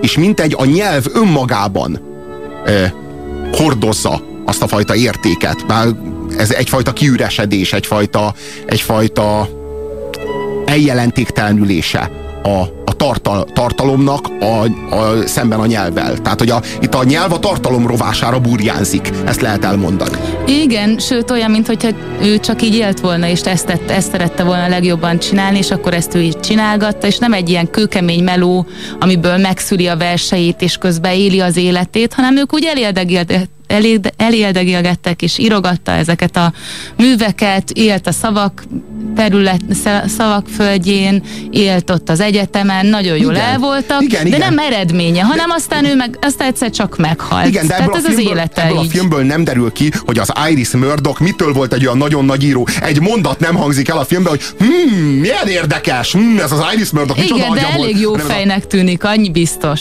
Nem, hát az egész életüket úgy élték, hogy így játszadoztak a szavakkal, meg ezekkel a szellemi vonatkozásokkal, de sosem volt fedezete, sosem volt tartalma, sosem volt mélysége, sosem volt értelmezhető, mert hogy önmagában volt az értelme. Önmagában De akkor miért hordozta... érdekes mégis a film? Miért a érdekes? film az legkevésbé sem amiatt érdekes. De hogy... Nem, nem, hát itt, okay. érde, ami, ami, tehát, hogy ezt jól mutatja meg, hogy ők a, ők a nyelvben éltek, ahogyan a szupermarketben vásárlás közben dumáltak egymással. Férj és feleség. Teljes örlésük. Kell nekünk valami, ami teljes örlésű? Hogy, hogy teljes? Kerek egész vagy részek összege? Ó, spagetti? Az egész egységet alkot. Á, kolbász! Mi alkotunk egységet. Ha elválunk, a teljesség is eltűnik. Az egész nem szűnik meg, csak újabb egészet alkot sültbab. Sültbab. Kérnek bizalompontot? Kérdemeltük? Adjak zacskót? Igen, hogy ne. A magunk fajták csupa sületlenséget hordanak össze. Ó, hát persze tudom. Életzacskót? Élet? Ezt írták rá. Azt mondják környezetkímélő. Hm, feltétlenül. A te munkád, hogy fülej. Munkának hívod, de amit csinálsz, az inkább zene. Az angyalok közt élsz, a nyelvükön szólsz, ami a szférák zenéje. Manapság az egyetlen nyelv, amit mindenki ért a képeké. Fess egy képet! Látod, én az életre szavaztam. A szerelem nyelvét mindenki megérti. A szerelem nyelve. Folyékonyan olvasom, de nem beszélek rajta. Két zsizsik esik ki a kétszer sültből, mire a kapitány megkérdi, melyiket kéri Mr. Smith? A nagyobbat, uram. Téved, Mr. Smith, téved. A flottánál mindig a kisebbet kell választani a két rossz közül. Patrick O'Brien, két gonosz közül mindig válasz az ismeret. Hát, Diana Lane, jaj, mellény. Megint elszakadt a mellény. Vegyél új mellényt. Zamatos. Vegyél új mellényt. Most mondtam. Mindig azt mondod, hogy csak most mondtad, de én is. Erről jut eszembe, hogy ma két órám is van. Emlékeztél. Arra emlékeztem, hogy majd ne felejtsek el elnézést kérni, ha elfelejtem. Örülök, hogy nem járok az órádra. Hú, a diákok is szívesebben hallgatnának téged. Meg tudom érteni. Na tessék gyerekek, itt a posztmodern apofátokba. Minek? Tehát ez mire volt jó? Ez na, nagyon nehéz kérdés egyébként, hogy ezek beszélnek, vagy csak a szél lobogtatja a pofájukat. Tehát ez, a, ez az egész önmagára reflektáló, kizárólag a nyelvben élő, és itt a nyelv elveszíti a funkcióját. A nyelv funkciója elvileg az, hogy kifejezzen intellektuális tartalmakat. Tehát utaljon gondolatokra, érzésekre, a valóságra, vonatkozzon valahova, valamire, ami a valóságból ered, onnan származik. Na most itt a nyelv önmagában magában van. Tehát itt eh, azt lehet mondani, hogy ez az a bizonyos szellemi onánia, amikor beszélünk, de tulajdonképpen csak azért, hogy hogy azzal játszunk. Tehát a játékban nyeri el a ez beszéd. És a legjobb de az, hogy ez nem, nem szellemes, bocsánat. De ez nem viszont... onánia, hanem ez egy aktus, hiszen ők ketten vannak benne, és annyira szép, amikor így Jó, de gyerek az nem lesz belőle. megélik. De gyerek az nem lesz belőle. Tehát, hogy a, jó, akkor ez egy most nem, fogamzásgátló, oké, nem fogamzásgátló fogamzásgátló, nem, ki tud, jó, mindegy. Érted, Mi, most, most kérdés, erről nem... sem volt gyerekük, de én érted, hogy mire gondolok. Értem, hogy mire gondolsz, de született belőle egy pár könyv, most hogy jó pár könyv született belőle, született. hogyha az lehet a gyerek, viszont az nagyon szép ebben a filmben, hogy tényleg két ember úgy meg tudja találni egymást, hogy ha már akár bármilyen területen is, most legyen pont a szavak területén, de annyira tudják szeretni egymást, hát és igen, reflektálni világos. egymásra, és pont itt ennek a részletnek a végén meg, ahogy elmondja a férfi az Irisnak a férje, hogy igen, biztos jobban, jobban szeretnének hallgatni téged, mint engem. Az egész filmben egy akkora szeretet, igen, igen és Igen, nagy vonalúság van a igen. férfi irányából, Igen. hogy Hát a arra férfi már irányából. egy, de a nő irányából is, tehát megismerik ők pont azok, akik megismerik egymást, és ahhoz képen, ahhoz mérten folytatják az életüket. Belátják, hogy bírom én ezt, vagy nem, és így megy, fejlődik Jó, ez a világos. kapcsolatuk. Ha már terméketlen a kommunikációjuk, legalább jól érzik magukat benne. De nagyon ritka így is. Iris Fordítva Murdoch, szokott lenni. Iris Murdoch egy végtelenül, végtelenül e, autonóm lény, és így, így igazából hűtlenkedik is. Tehát hasonlítható a Ted Hugheshoz. De egész más a helyzet, mert az Iris Murdoch nem hazudozik. Ő nyíltan csinál mindent, ő őszintén, ő önazonosan, az egész, nincs kettős könyvelés. Tehát itt igazából a, a, megcsalásban nem a félredugás a bűn, hanem a kettős könyvelés, a hazudozás, a másik kiszolgáltatása, a másik megalázása, a csalás. Az a bűn az egészben. Nem, tehát, hogyha valaki vállalja a saját igényeit, és vállalja a saját jogát ahhoz az élethez, amit élni akar, és a másiknak is megadja a jogot, hogy ehhez alkalmazkodjon, igen. hogy ezt tagadja, vagy vallja, hogy ehhez viszonyuljon, vagy ettől távolodjon, vagy ezt, ezt tagadja meg, a, onnantól kezdve az, e- a dolog egész másképpen néz ki. Tehát az iris etikailag nem lehet úgy megítélni, ahogyan a, ahogyan a Ted Hughes-t meg lehet. És hát a, a, a, ö, a nagy tragédiája ennek a, ennek a nőnek az az, hogy Amitől érdekes lesz ami- végül is a történet, és az ami a egész filmben film. való, valóban érdekes és erőteljes, hogy az élete végén pont a szavak csúsznak ki alóla. Tehát az egyetlen játékszere, az egyetlen világ, amiben otthon volt és amiben igazán jól érezte magát, a nyelv, amit elveszít, ugye ő Alzheimer kóros lesz, és hát a, ugye itt a fiatal Iris Murdochot a két Winslet játsza, aki szerintem egy egészen jó színésznő.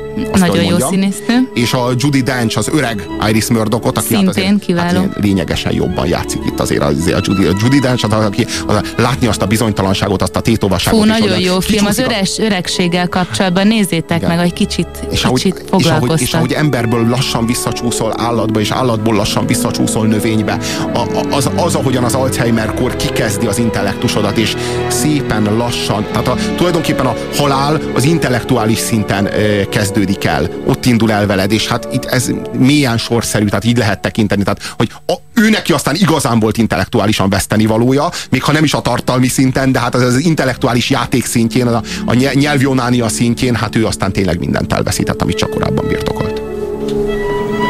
Akármi, akármi jó, csak írjon végre. Emlékszik valamire a múltból? Karrier, munka, barátok. O- olyan akár egy csukott könyv, de benne van, igen, tudom. Most alámerült. A gyógyszerek segítenek, igaz? De csak ideig óráig. És amikor a jótékony homály felszáll, már ott tartunk előtted a mélység, ugye cicám? Hm. Gyönyörűek. Szörnyű, igaz? Iszonyú. Rettenetes. Amikor ott egyensúlyozol a szakadék szélén. Akármit mondhatsz, ha úgy hangzik, mint egy vicc. Ne, John, ez kegyetlenség. Nagyon tévedsz, nem kegyetlenség, ez mivel úgysem fogja fel. A saját világában él. Talán mindig is erre vágyott.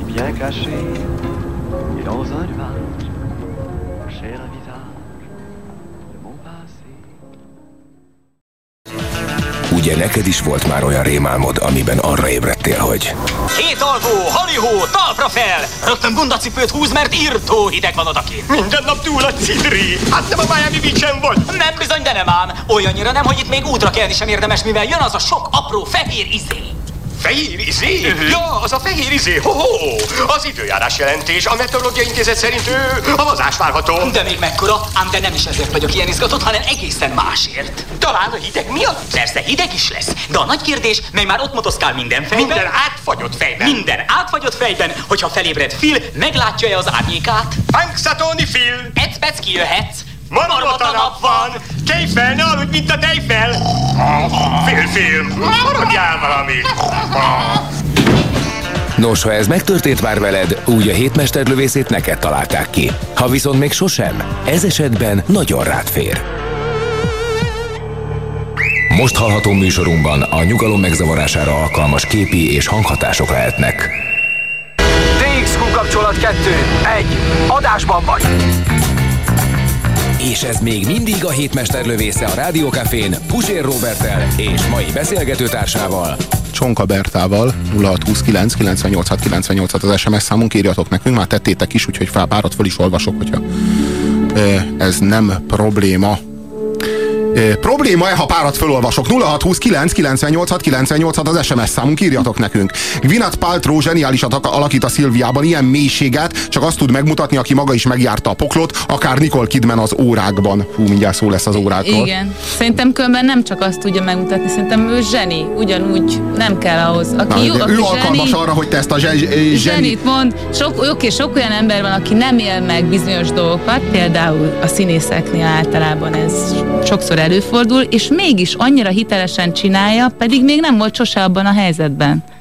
Csak azt értsd, hogy a zseni Hát ez az egy- nem ő benne van, hanem a te fejedben. Jó, de itt és egy, ő, te, egy, te egy művészi zseni. Figyelj, minden, alkotás kapcsán, hogyha egy, pont egy színésznél látsz egy alakítást, akkor azt el tudod dönteni, hogy jó-e vagy sem. Ha egy 20 éves ember el tud játszani egy 40 éves embert úgy, hogy látod a, látod a legapróbb részletekig, vagy még szinte azt, hogy látod rajta, fantasztikus. hogy, hogy nagyon érzékeny, hogy nagyon alkalmas erre a szakmára, ezeket tudod látni rajta. A zseni az, az valami más. A zseni az az, amik, ami, amire te benned egy mélységes igény van, és azt látod rajta, hogy nem érted, hogy csinálja. Nem érted. Aha, nem szeretnél elájulni a- az életben mások által, és Nem- azt mondani, hogy vannak ilyen nagyon érdekes, különleges emberek? Szerintem vagy? nekünk van, szük, nekünk van szükségünk erre. Hogy nekünk mi van szükségünk. lehetünk ilyenek, vagy zseniség miért nem, lehet- nem, hogy imádni tudjuk ezt, mert hogy ez egy, ez, Ja, ez, egy, igény, ez egy igény bennünk.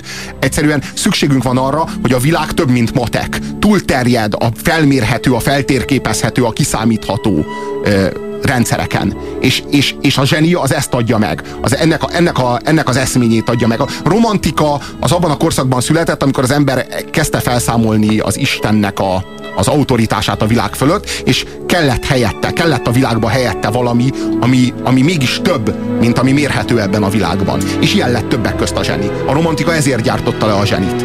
Hogy, hogy a, És hogy a szerelem.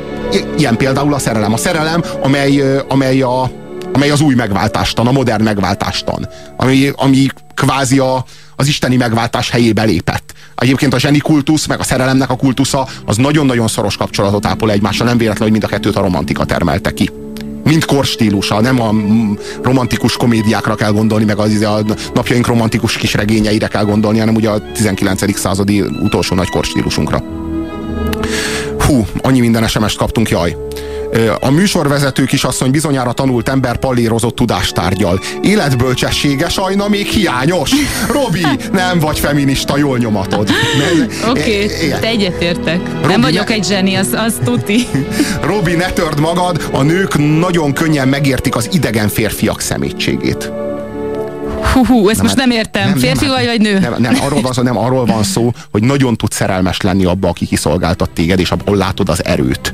Mert, mert az egész a dominancia harcról szól, hogyha valakin azt látod, hogy nincsen szüksége rád, akkor tíz körömmel tudsz kapaszkodni bele. És az ilyen szemét mocsadék férfiakba tudsz igazán szerelmes lenni, mert azt gondolod, hogy ő neki nincsen szüksége rád, mert van benne valami, ami, ami által ő nélkülözni tud téged, és ami benned nincsen meg, jaj, akkor kell, akkor adja ide gyorsan. De ez az egész, ez csak vetítve van, tehát ez az egész csak a szellemet képernyőjén van, de hát igazán, igazán ez a szerelemnek a tárháza, igazából ez a szerelemnek a valós forrása.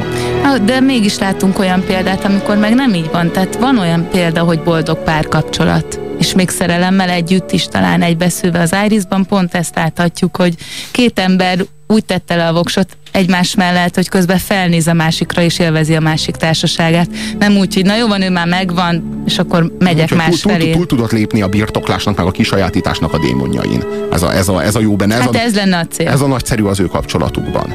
É, és én, én, én tényleg azt gondolom, hogy, hogy, hogy minden ember valahol legbelül önbizalom hiányos, csak van, aki, van, aki ez kevésbé látszik. Minden ember valahol szorongó, minden ember csetlő, botló, minden ember esetleges és, és, és legbelül nagyon fél, mindenki tele van halálfélelemmel, mindenki tele van szorongással, és mindenki tele van önértékelési zavarokkal. Akin ez kevésbé látszik, és, és nagyon magabiztosan tudja magát előadni, arra könnyen lehet rávetíteni azt, hogy hú, ő egy zseni.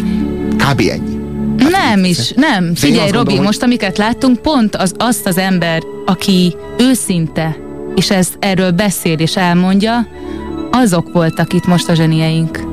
Tehát nem az, aki vetít, és azt mondja, hogy ő nem, ő egy Jó, erős ne, ne, ne, ember, ha valaki, hanem ne. A, a, az, aki, aki őszintén ne, hát, ha, valaki orde, ha valaki ordinári módon vetít, úgyhogy az, úgy, hogy az annak bármikor mögé lehet egy egyszerű zseblámpával világítani, abból nem lesz zseni soha, arra nem lehet ilyesmit rávetíteni. Tehát, hogy e, e, ez a, ez a dolog azokról szól, akik Hát lehet, hogy, lehet, hogy azokról szól, akik nagyon bátrak és integrálni tudják van. a személyiségükhöz mindezeket a félelmeket, mindezeket a... Akikre nincs, akiknek nincs szüksége arra, hogy rájuk vetítsék a zseniséget, akik nem azért futnak, nem a zseniség után futnak, vagy a siker és a híresség után, vagy az elismerés után futnak, na az már egy zsenialitás különben az életben. De mégis a zseni az, ahol valamihez nem férsz hozzá, valamit nem értesz. Pont érted, ez, már nem hogy miért, te hogy lehetsz ennyire, ennyire bátor, hogy téged nem érdekelnek azok az elvárások, és nem azoknak élsz, hanem csak úgy mész és éled az életedet, és nem nem akarsz hétköznapi életet élni, hanem azt mondod, hogy téged az nem érdekel. Egyszerű. Ilyen őszintén Egyszerű. mondod magad. Engem nem erőszakoltak meg a szüleim például. De ilyen banális dolgokra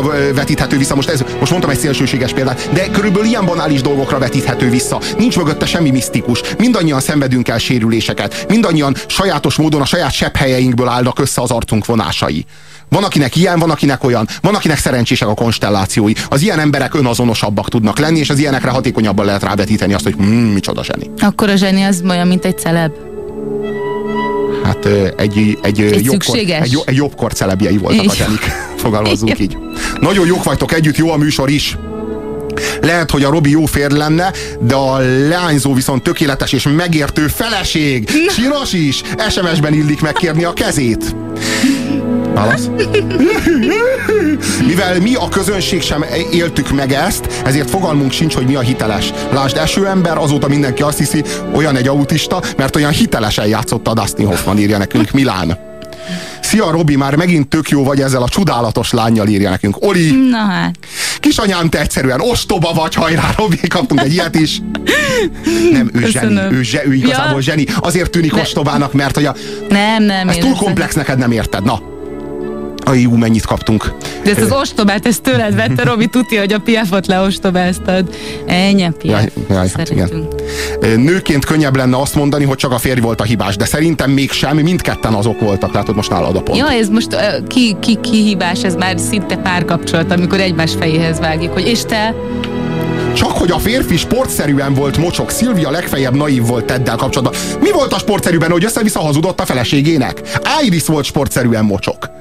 De tehát, tehát azt szerintem maximálisan sportszerűtlenül és tisztességtelenül volt mocsok. Ha már, ha már a mocsokság sport- sportszerűségét próbáljuk vizsgálni.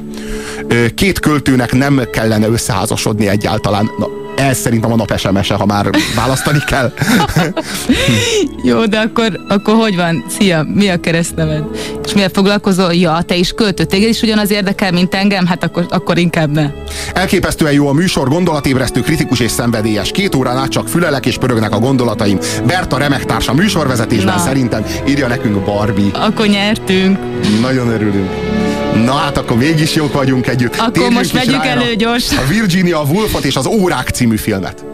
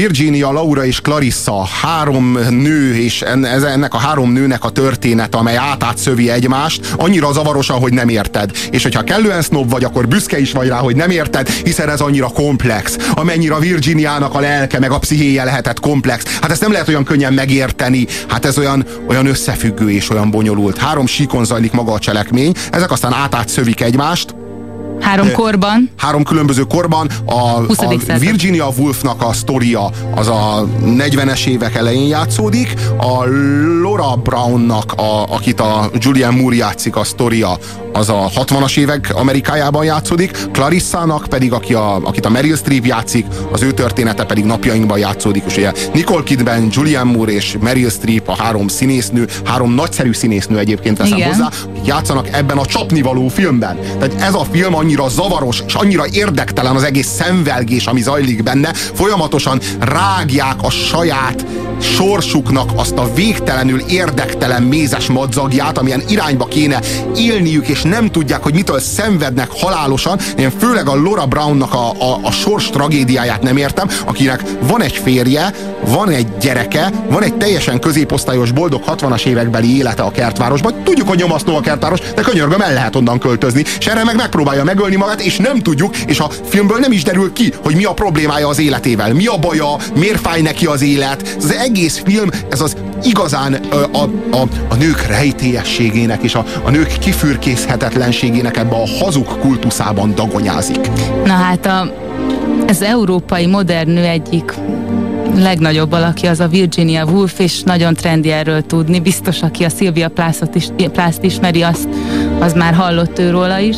Már ha más nem, akkor a Nem félünk a farkastól című darabba, ami az Who's Afraid of Virginia Woolf, na és akkor innen már el lehet az egy- menni, az mert egy ú, ez itt már egy ilyen, ugye, ugye? Na és miért a Virginia Woolf? Virginia Woolfnak.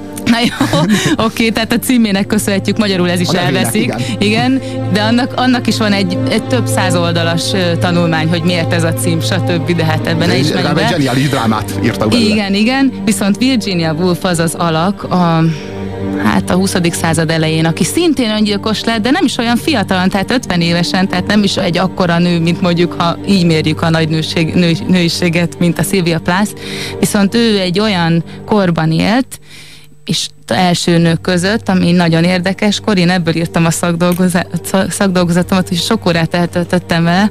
A Leonard Woolf volt a férje, és itt is egy érdekes kapcsolat két költő között.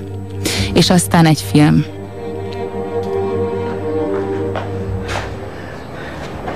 Mr. Wolf, mi váratlan öröm. Esetleg megmondanád, mit csinálsz pontosan? Hogy mit csinálok? Kerestelek, de eltűntél. Kertészkedtél, nem zavartalak. Az zavar, hogyha eltűnsz. Nem tűntem el! Csak sétáltam. Sétáltál? Ennyi? Csak egy séta?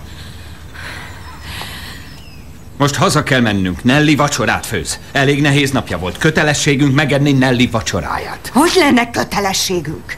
Nem létezik ilyesféle kötelesség. Virginia az épp eszed kötelez erre. Eltűrtem a felügyeletet.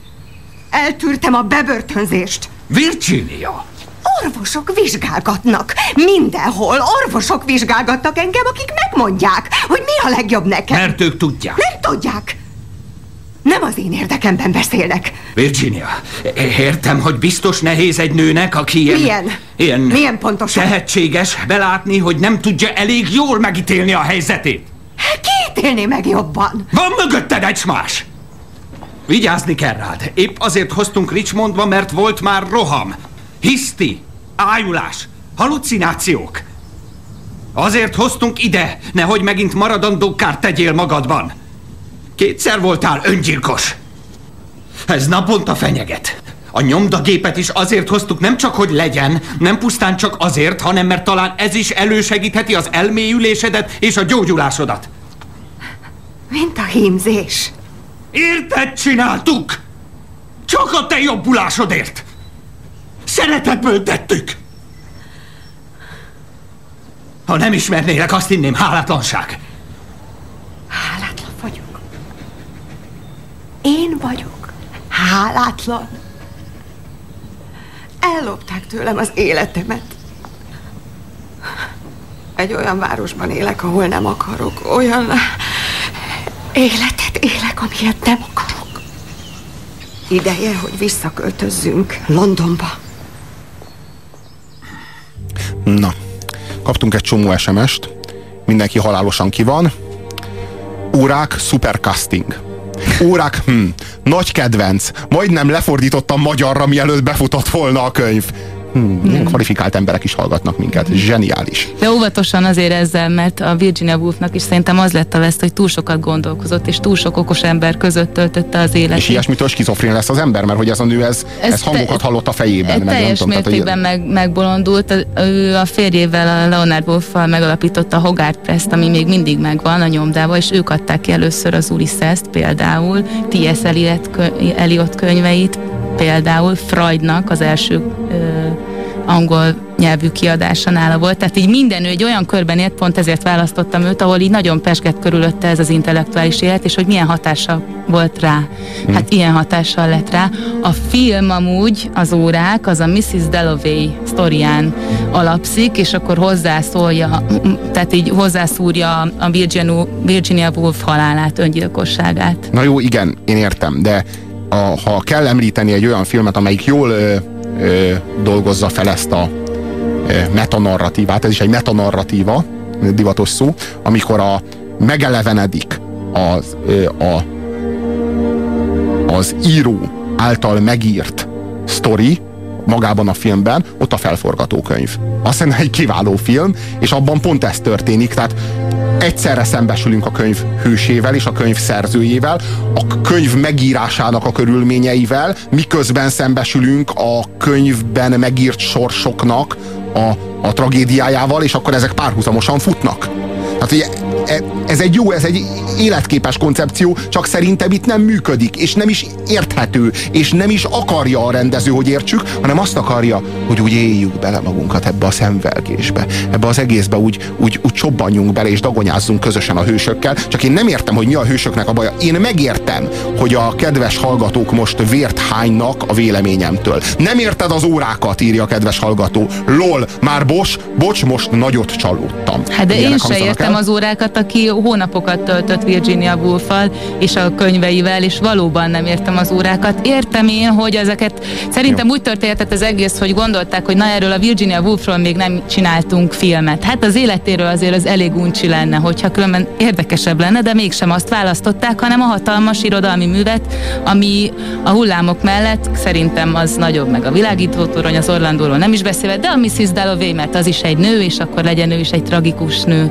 És akkor azt csináltak, hogy ennek a sztoriát szétvették mondjuk három felé, akkor találunk rá három nagy színésznőt, abból lesz egy nagy könyv, és a végén ilyen nagyon ócskán összekötögették egy- Jaj, egy-egy jaj. jelenetbe ezeket a szálakat. De, hogy- de, olyan, de, olyan szinten ócskán, de olyan szinten ócskán, hogy az egész nyílik az ajtó, valaki belép, és akkor átlépünk a másik síkra, ahol belép valaki az Igen, ajtón. és elmagyarázza, hogy én vagyok Richard anyja. Igen, de nem, és jó, borzasztó. És, és, és fő, főleg az a borzasztó benne, hogy én nem értem, és megkérem a kedves hallgatót, aki nagyot csalódott, hogy magyarázza el nekem. Azt értem, hogy a Virginia Woolfnak, akit a Nicole Kidman játszik, hogy ő neki mi a problémája, világos, skizofrén hangokat hall, majd megőrül, aztán meg, meg, meg öngyilkolja magát, világos. Vagy szóljon róla egy film. Értem, hogy a Clarissa ö, problémája, akit a Meryl Streep játszik, az micsoda, hogy a, haldoklik a jó barátja, ő meg leszbikus, de közben meg valahol szereti, Ja, ez a leszbikus szerelmes, szál akar- is annyira de meg akarja ölni magát, ő meg akkor így próbál megfelelni, akar szociális szerepeknek próbál megfelelni, meg fogadást akar adni, de közben meg tudja, hogy ez az egész mennyire egy hazugság, meg mennyire egy Ő ilyen, a, a Dalloway-nak, ő a Mrs. Dalloway különben. ő, igen, ő kvázi a Mrs. Dalloway. Arról szólna, hogy a, a, az egyikük írja, a másikuk olvassa, a harmadikuk meg játszik benne, mármint a regényben, és akkor ez a három sík, tehát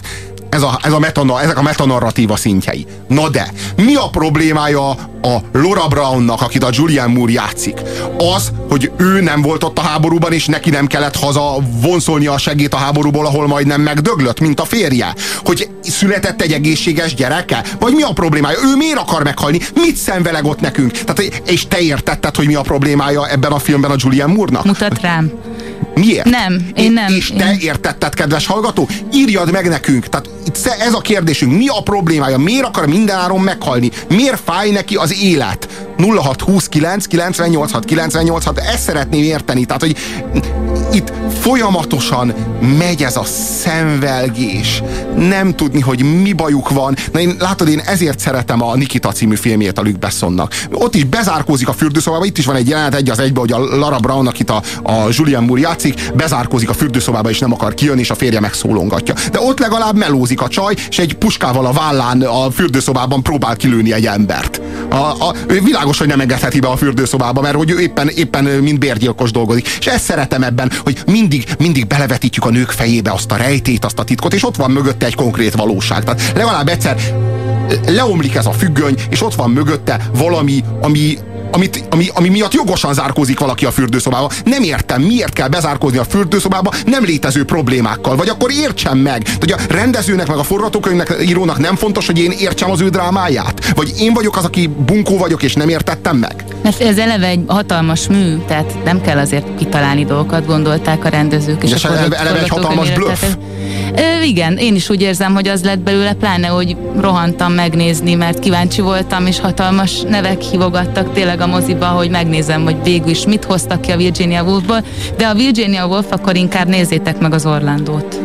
Volt, van itt három sík, három sztori. Tehát rögtön a filmnek a 114 percét osszátok le el hárommal. Tehát rögtön már csak egy-egy rövid film. Hát csoda, hogy nincsen mélysége? Hát csoda, hogy a felszínt kapargatja a rendező? Hát egyik drámába se tudod beleérezni magad, és ettől válik egy sztereotípia halommá, ettől válik a női rejtélyesség fürkészésének kultikus blöffévé ez az egész. De amivel- Mert hogy igazából különböző nők, és mindegyik egy rejtély, mindegyik egy titok, mindegyik egy Egy szenvelgés. nyomor, egy nyomor. Tehát De mi a, a nyomor? Felszín, igen, ez az, de már abból a háromból, tehát az egész film, ez egy borzalmas nyomor, hiszen semmire, semmire nem marad idő, hogy kibontsuk rendesen, de mégis meg kell mutatni, hogy ez egy hatalmas dráma, tehát mind a három szálon az fut, hogy, hogy csőd, kész, borzalom, öngyilkosság, szörnyű. Nincs meg dugva, kérdezi Alpes, a kedves hallgatónk.